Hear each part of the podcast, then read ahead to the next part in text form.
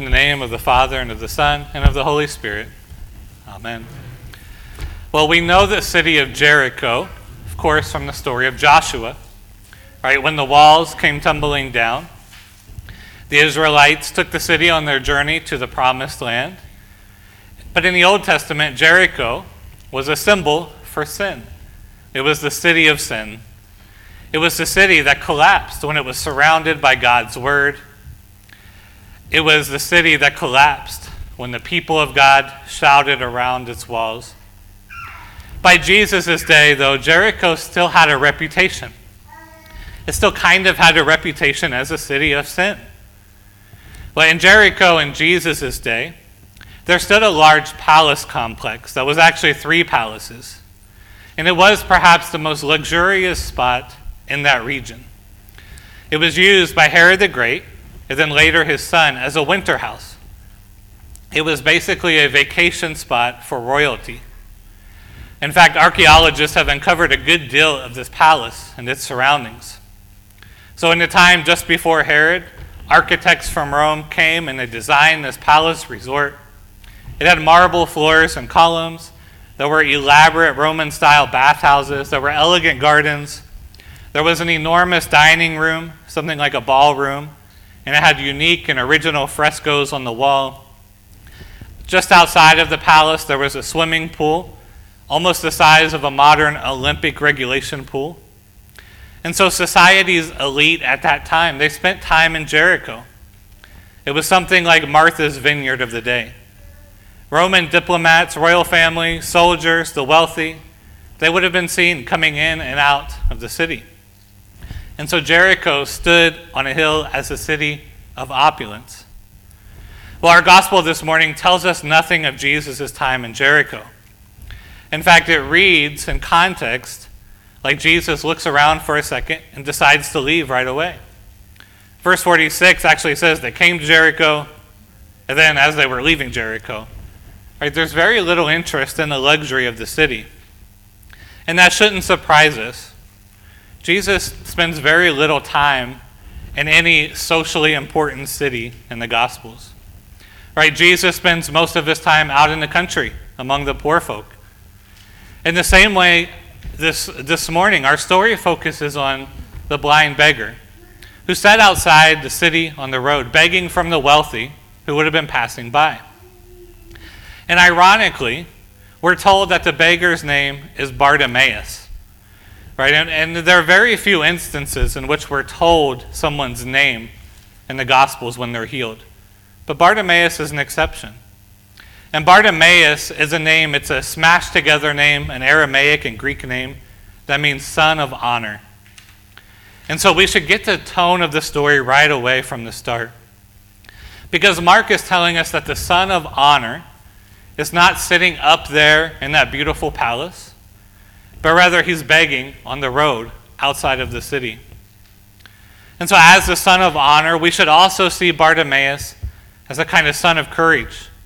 Because right outside the city of Herod's palace, he begins to yell that Jesus of Nazareth is the son of David.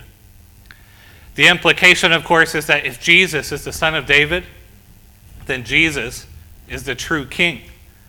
And if Jesus is the true king, then Herod is not. Now, the Herod who reigned during Jesus' ministry was Herod Antipas, the son of Herod the Great. And we know from the Gospel of Matthew that Herod the Great was paranoid about the coming of a Messiah. He was so paranoid that he had babies slaughtered when the Magi came to find the newborn Christ. And so to stand outside of Jericho and to call Jesus the son of David was a risky thing to do. In fact, this is why those around him were telling Bartimaeus to be quiet. They thought Bartimaeus was going to get them all in trouble.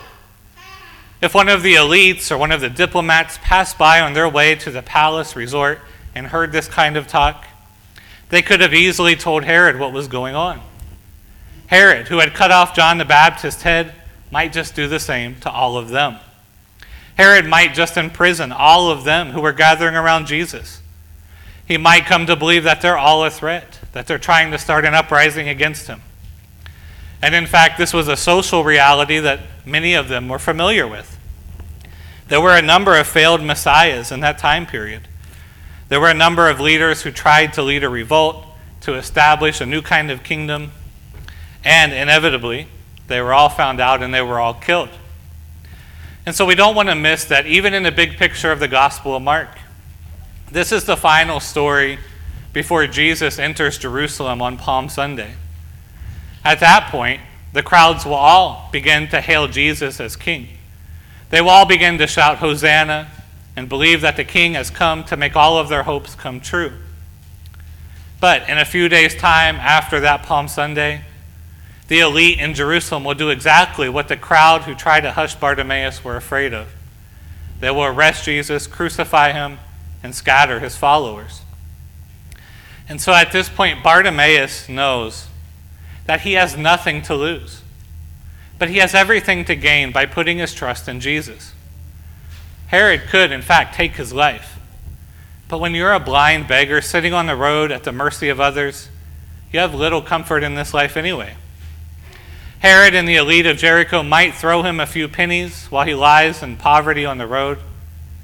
But Jesus, as the true king, can change everything for him.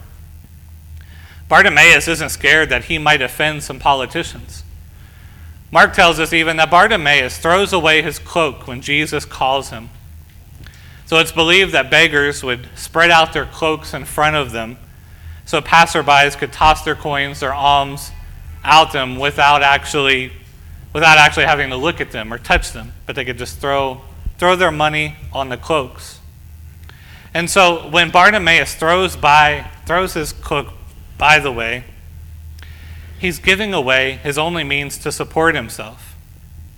Right? Whatever means he had to support himself were tied up in that cloak. But he can toss it aside. And he can toss it aside because he trusts that Jesus is, in fact, the Son of David. And if Jesus is the Son of David, then there's something greater in store for him.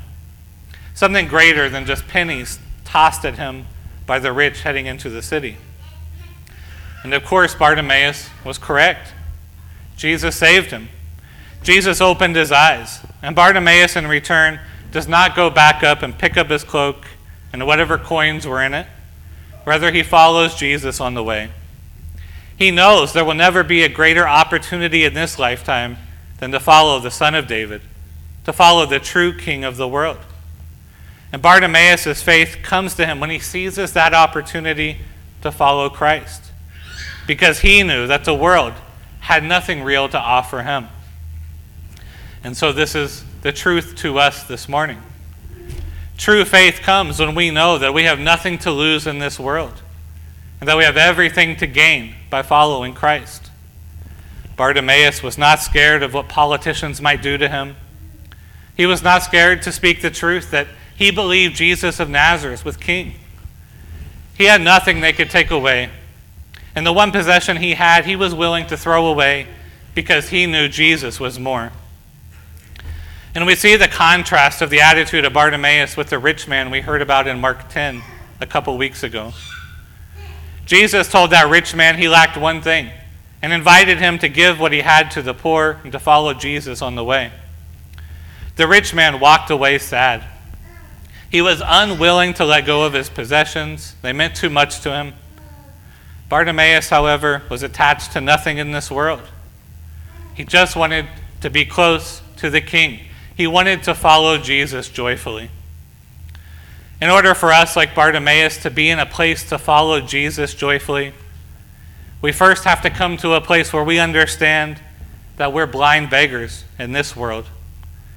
When we come to that point, then we begin to know what it really means to trust Jesus. To come to this point is to recognize that in this world, there's nothing of permanence to hold on to. Your money, your house, your car, your clothes, your job title, your reputation, it's all fleeting. Everything that is good and stable in this world only comes to us by the hand of God.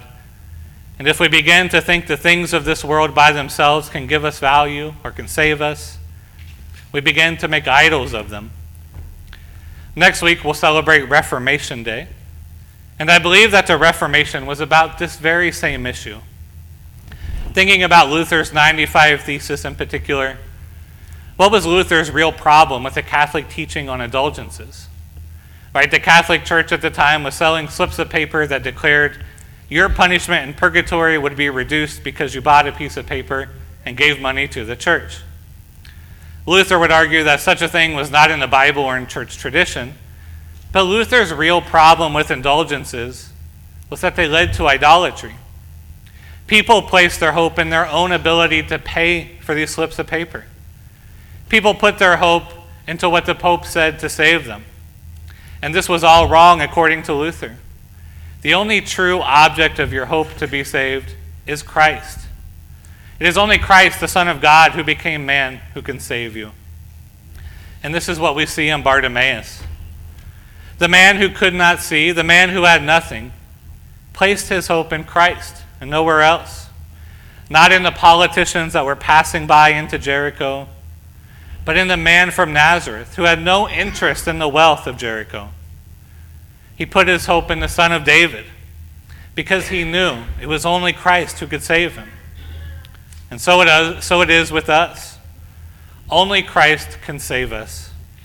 The person living in the White House, the elected leaders at our capital, our bishops, our pastors, our family, our friends, none of these people can save us.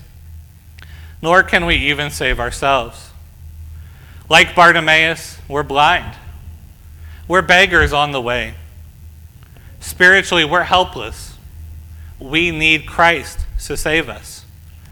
Again, as Luther says in a Catechism, I believe that I cannot by my own reason or strength believe in Jesus Christ my Lord or come to him, but that the Holy Spirit has called me by the gospel.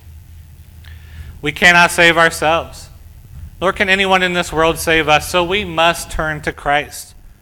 We must seek mercy from him.